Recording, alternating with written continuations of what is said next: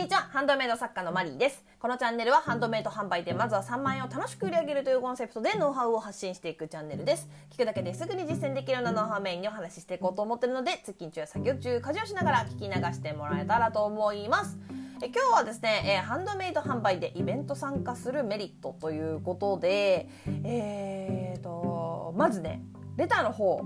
いただいてるのでそちらの方から紹介をさせていただきます。最初ちょっとねあのテーマとはテーマじゃないやとタイトルとちょっと関係ないお話になっちゃうんですけど、えー、読みますね、えー、いつもは通常配信は Spotify で聞いています。ありがとうございます、えー、Spotify の Q&A に回答しようと思いましたがこれは聴取者にも回答者の名前表示されるのでしょうか？気になってしまったのでスタンド FM でお送りします。ちょっとまずここはちょっとお返事しますね。あの Spotify のねそう Q&A っていうねなんかシステムができたのよ。あのツイッターでちょっとね言ったんですけどだから私のそのテーマに対して私から、えー、と聞いてくださってる皆様に質問をしてるんですけどあのもしよかったら Spotify の方ちょっとね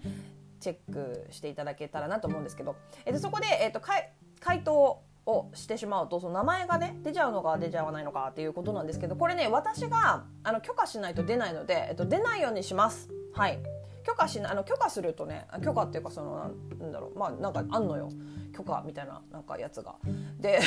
語彙力ないんだけどね。そうそれであの許可をすると,、えーと、Spotify の方でその回答者の名前と、えー、回答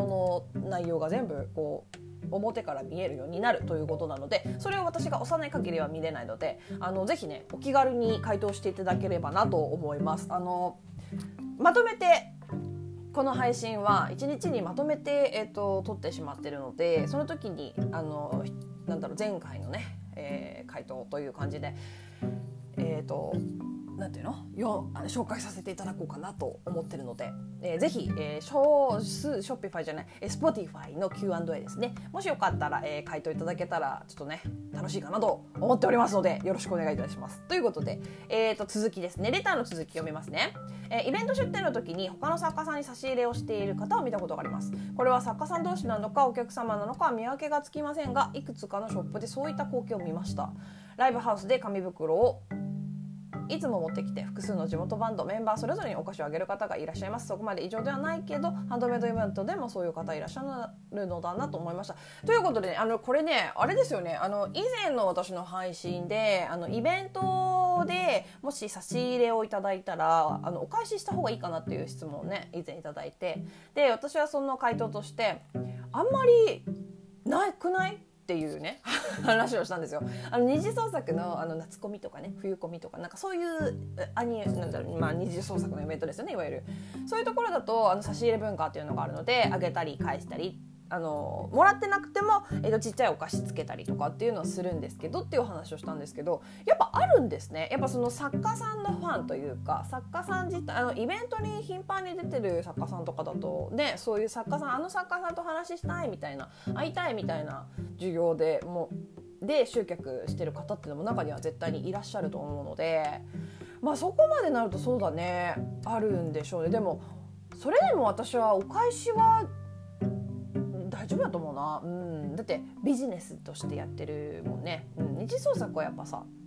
あれビジネスじゃないからさ趣味だからね。あの稼いじゃいけないから。そうそうっていうのがあるからただの交流って感じだけど。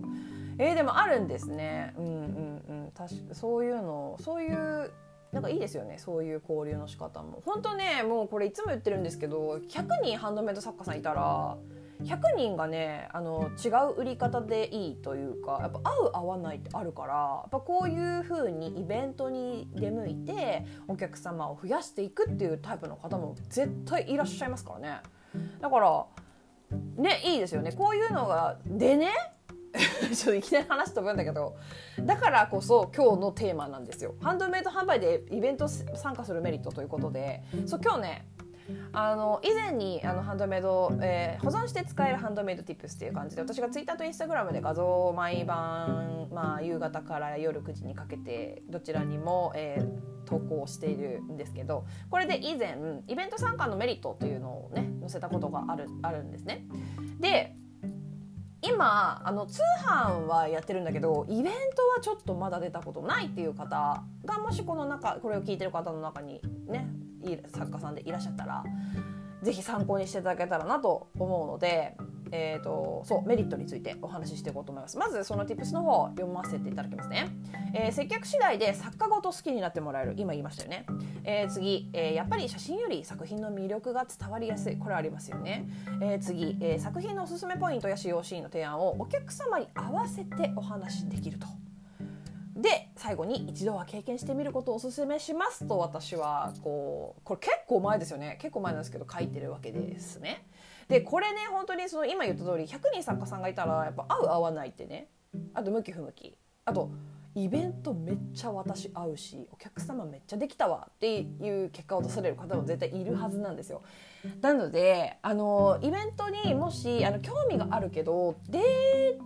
てみたいけどちょっとって二の足を踏んでる作家さんがいたらね一回はね経験してみてほしいと私は思ってますただやっぱりそのイベントこれもどっかの配信でちょっと話したんですけどあのイベントによってはターゲット層が全然違うっていうパターンがあるんですよあの前に例えで話したんですけどあのめちゃめちゃパンクロックなもう鋲とかめっちゃ使ってスタッズとか超使ってるアクセサリーを売ってるブランドなのにあの巣鴨の商店街のイベントとか出ても意味ないって分かりますよね。意味いや意味いやうちの孫はあのバンドをやっていてねとかって言って買ってくれるおばあちゃんもいるかもしれないけどね。でも基本的にはないですよねそれは。ないというか それ狙いで出る。だってイベントに出るのって結局その出店料かかるしめちゃめちゃ大変なのよ。あのイベントにもよるんだろうけど私はねあのビッグサイトとかでやる大きいイベントにしか出たことないんですけどまあまあ大変なんですよ。とあとねすごく疲れるよ。そりゃ一日立ちっぱなしだしお客様がね来たらどうぞ見ててくださいとかの笑顔であのほっぺがつるっていうかほっぺの筋肉があの筋肉痛になるみたいな感じ。結構大変だからまあハードルはある高いというか。だからあのイベントに出るの、まあ、まずイベントの選び方の話を今してるんですけどまずそうだな自分の作品がを好みそうな客層が来るかどうかっていうのは一回ちょっとチェックした方がいいかな。うん、でうんまあ巣鴨とさねロックパンクロックなアクセサリーこれは分かりやすいけどちょっと分かんないっていう場合はまあやってみちゃえの精神で一回出ちゃっていいと思いますエイヤーとね。でそのそうだな。じゃあちょっと一個ずつ説明すると、えっと、接客次第で逆ごと好きになってもらえるというのはあの、まあ、友達営業とよく言うじゃないですか。どこの業界で言うっけこれ。あの夜の水商売の言葉かなこれ。お水さんの言葉かもしれないんですけど友達営業。でもこれありますよ。私あの某ショップ店員であのはあのスマホを売っていたのですが iPhone とか Android とかを売ってたんですけどあの友達営業でした私は完全に。あのお客様と喋って仲良くなってえー、もういいよこれ買っちゃいないよいいみたいな 感じで 売るっていうのが私のねあのやり方だったわけですよ。やり方というかまあ本当に楽しかったから、うん、で変なもの売ってたわけじゃないからね。そうだそういう感じの営業方法ってあるんですよ。だからそういう感じでその作家ごとあまた次イベントにねこの作家さん出たら会いたいなって思ってもらうとかあこの作家さんの通販見に行こうかなって思ってもらえたりとかするっていうメリットがあります。で次に、えー、やっぱり写真より作品の魅力が伝わりやす。いこれはね本当にそうなんですよ。あのすごい話長くなりそうだけどいいかな。えっ、ー、と私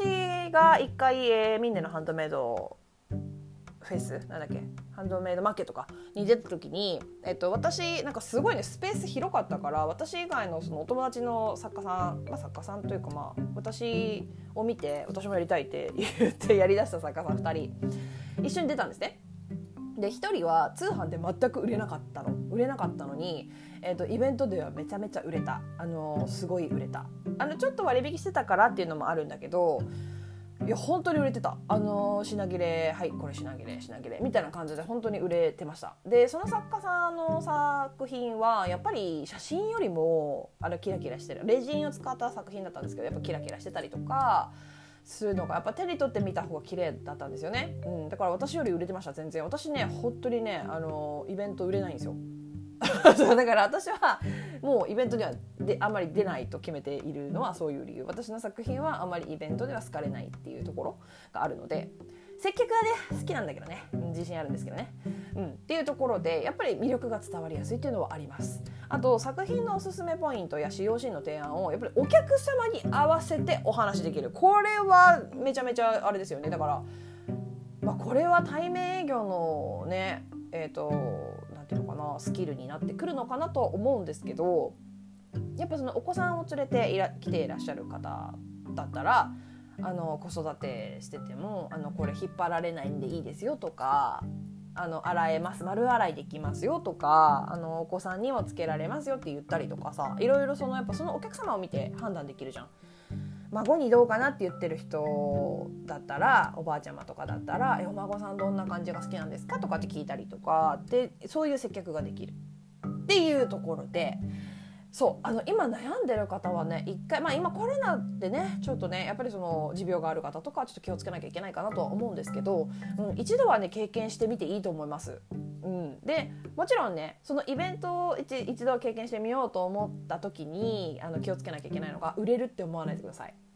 のこれは経験にお金を払うんだと思ってほしいかな、うん、あの経験にお金を払う、えーと、出店費用を払う、えー、1日のねそのあの交通費だってかかるじゃん。で場合によっちゃ宿泊費だってかかるじゃん。でもそれも人生の中での一つの経験にお金を払うんだと思って経験してみてほしいです。もしかしたらすごい楽しくてあまた来年もこのイベント出よってなるかもしれないし全然売れなくてあ私向いてないやじゃあ出なくていいやじゃあ通販の方に力入れよってなるかもしれないし本当にあの何も経験しないうちにいや私はちょっとっていうのはねちょっと私はねあのなんていうの食わず嫌いっていうのかな。ちょっとねもったいないかなって思っちゃいます。やっぱり参加してみて分かることってあるしその経験って絶対あの今後のね作家活動していく上であの糧になると思うんですよ。あの本当ねマスターカードの CM じゃないけど「ものより経験」みたいなあったよね。なんか本当にそれだと思うんですよ私は本当にそういうそれを推しますものより経験を推しますあのプラスにならなかったとしてもあのプラスになります。あの金銭面マイナスになったとしてもプラスになります。だから是非ねもし今ちょっと二の足を踏んでる方いたら是非あの背中を押しますのであのコロナ対策はしっかりしてあの心配だったらねこの辺り落ち着いたらでもいいので一回経験してみることをおすすめします。ということでエレターの方ありがとうございました。あの Spotify の方ねもしもしよかったら私からのご質問に回答いただけましたらあの紹介させていただきますのでということでちょっと今日長くなっちゃったんですけど、えー、ここまでになります、えー、どんなご質問にもお答えしていきますので Twitter の質問箱やスタンド FM のレターなどでお気軽に質問を送ってもらえたらと思います。もしまた聞いてみたいなと思っていただけましたらフォローやいいねをしてもらえると励みになります、えー、YouTube の方でしたら、え登録チャンネル登録の方をお願いいたします。励みになります、え以上お聞きいただきありがとうございました。ではまた次回お会いしましょう。さようなら